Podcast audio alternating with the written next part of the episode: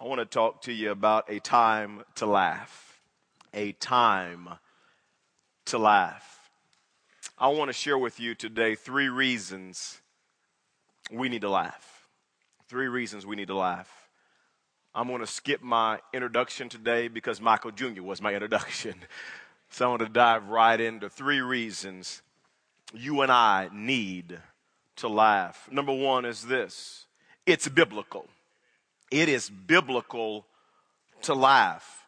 The Bible says in Ecclesiastes chapter 3, verse number 1, it says, There is a time for everything and a season for every activity under heaven. A time to be born, a time to die, a time to plant and a time to uproot, a time to kill and a time to heal, a time to tear down and a time to build, a time to weep and a time to laugh. There's a time to laugh. It is biblical to laugh. There are times we need to laugh. Matter of fact, we set this entire day aside for you and I to laugh. This morning, laughter. Tonight at six, laughter. There is a time to laugh. We, come on, some of you in this place need to laugh more. You need to laugh more.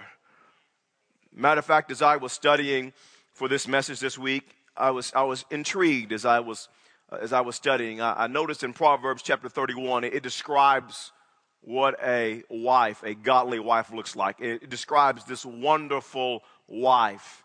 And it talks about how this, this wonderful wife, how she loved God, how she loved her husband, how she loved her kids, how she was a hard worker. She would get up early and work, how she was an entrepreneur and, and she had some businesses going on and, and making some money. And as it's describing this, this awesome wife, the Bible says this about her in Proverbs 31 and verse 25. It says, She is clothed with strength and dignity, and she laughs without fear of the future. The Bible describes her, and the, one of the qualities that she has is that she, she laughed. She, she, she, she could laugh without fear of the future. I, I want to say to all the single men in the house listen, find you a godly woman that can laugh. You need to find somebody you can laugh with. I didn't say laugh at. Come on now. Somebody that you can laugh with. The Bible describes this woman, and you, you she, she, man, he, she could laugh. She, she could enjoy life and laugh. The Bible says this in Genesis chapter 21 and verse 6, talking about Sarah, Abraham and Sarah. It says, Sarah said, God has brought me laughter, and everyone who hears about this will laugh with me. You see, God had promised Abraham and Sarah a child. Sarah was barren, had, had, not, had no children her, all, all of her life.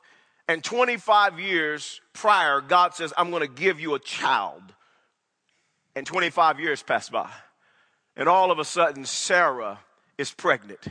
And she gives birth to this promised child named Isaac when Abraham, her husband, was a hundred years old. And all she could do when she looked at God's blessing, when she looked at how God had provided a miracle, when she looked at how God had blessed her with this child, she said, all I can do is say, God has made me laugh and everybody else who sees me will laugh with me. Has God ever blown you away, performed a miracle, done something impossible in your life, showed up big time in your life. And all you could do when you look at God's provision and blessings is just begin to laugh and say, God has been good.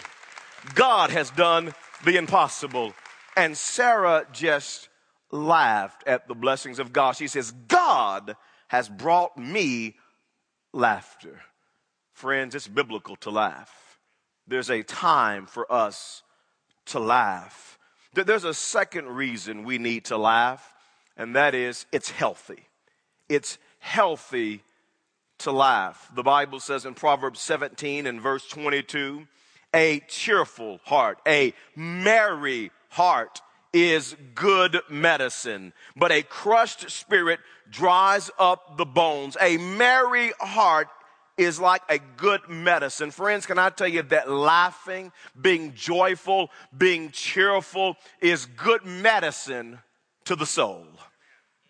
Just like perhaps when you have a headache or a migraine, you go and get some medicine. You go get an aspirin or a Tylenol or an Excedrin, and you take it because that medicine helps your head feel better. Maybe when you're constipated. Uh, I won't ask how many have been constipated this week because I just really don't want to know. But when you're constipated, you know, they got medicine. You can take a laxative or an enema. And, you know, you got your stomach all knotted up. You know, ugh. and who the Son sets free. Uh, and, you, and you feel better because you took the medicine, because that medicine helps you feel better. One, one of the things that I, I have and I enjoy, and it really helps me a lot to feel better, is a neti pot. How many of you have a neti pot? Just lift your hand. All right, that's, that's 20, 30 of you got a neti pot. Now, just in case you don't know what a neti pot is, the neti pot is, mine is blue. I got a blue neti pot. And it's kind of, it's small, about this big, looks like a little teapot, a little thing sticking out up uh, on it. And what you do is you put warm water in the neti pot they have these little salt packages that you rip open and pour in there and put the top back on and you shake it up. And the purpose of the neti pot is when your head is all stopped up and you got sinus problems and congestion in your head and your nose, you use the neti pot to clear yourself up. And so you get over your sink and you put the neti pot up in one nostril and you start pouring. And there, there have been times my nose is so stopped up, nothing's coming out. And I'm pouring again, and then what you start doing, my wife, she kind of leaves the bathroom when I start all this. It's not coming yet, so you start pouring again. It's not coming. And you keep pouring, and next thing you know, there's a breakthrough, and it starts to trickle out. When you pour some more, and next thing you know, you got a flood coming. And there's green and yellow, and it's coming down, getting on my mustache and my beard. And the key is keep your mouth closed. Keep your mouth closed now. Oh, make you feel good.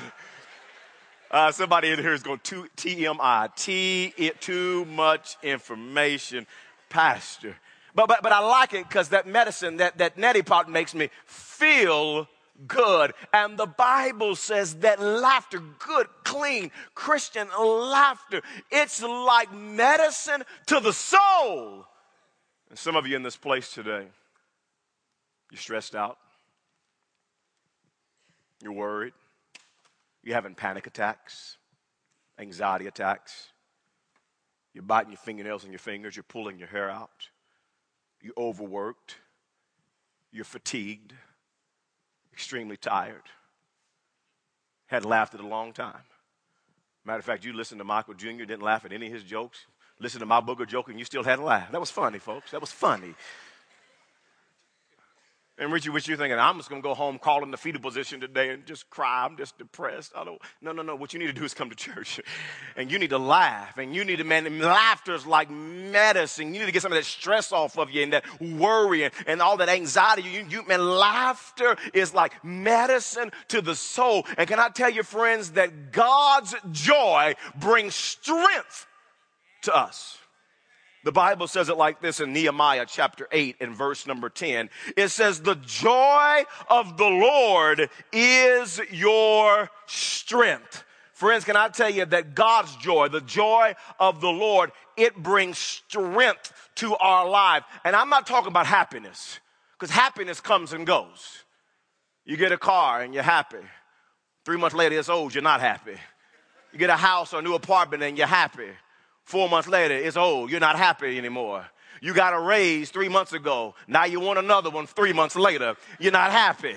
Happiness comes and goes, but the joy of the Lord is constant. And the Bible says the joy of the Lord is our strength. It's like medicine. And some of you, you're weak and you're feeble and you're tired. And what you need is the joy of the Lord. And the Bible says, in my presence, is fullness of joy. And you need to laugh. You need to enjoy the presence of the Lord. You need to get some strength today.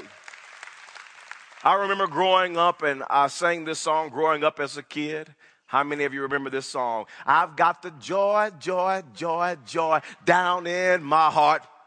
Down in my heart. down in my heart. I got the joy, joy, joy, joy down in my heart, down in my heart Tuesday. You ought to clap for me. I don't sing very often, folks. And I'm telling you, you need some joy down in your heart. You've been hanging your head low, depressed and anxiety, and you need the joy of the Lord. It'll give you some strength. It's good to laugh. It's health. It's medicine for the soul. There's a, a third reason I want to share with you of why we need to laugh. And number three is it's enjoyable. It's biblical. It's healthy. It's enjoyable. And I want to share three things with you about it being enjoyable. The first is this we should enjoy life. We should enjoy life as followers of Christ. The Bible says this in 1 Timothy chapter 6 and verse 17. It says, Command those who are rich in this present world not to be arrogant, not to put their hope in wealth, which is so uncertain, but to put their hope in God who richly provides us with everything for our enjoyment. Enjoyment. God says, I provided you with blessings for your enjoyment. Friends, can I tell you that you married folks, you ought to enjoy your spouse. God's blessed you with the gift of kids. You ought to enjoy your kids. You, listen, you ought to enjoy your grandkids. You ought to enjoy. God blessed you. Everything He's given you, He's blessed you with for you to enjoy it. You ought to enjoy the resources that God has blessed you with. You ought to, you ought to, you ought to enjoy. He, he's provided it for you to enjoy it. And can I tell you, some of you are not enjoying life right now. You're not enjoying the blessings of God. You're a follower of Christ and you're not enjoying life. And man, God, listen, He gave you life so that you can have life and life more abundantly. You can enjoy life. You can enjoy what He's blessed you with. Listen, you, you got to quit taking your spouse for granted and start enjoying your spouse. Come on, quit get hung up on all the flaws and enjoy what God, the gift God's blessed you with. Come on, quit screaming and yelling at the kids and you enjoy those gifts from God. They're a blessing. Enjoy, enjoy those grandkids. Oh, the grandkids coming over again. No, enjoy. Enjoy them kids. Enjoy them. Enjoy them. Come on, enjoy what God's blessed you with. Come on, whether it be a hoopty or a hundred thousand dollar car, enjoy God's. Quit looking for the next thing. Enjoy what God has blessed you with. Come on, enjoy your job. Boy, the clapping ceased.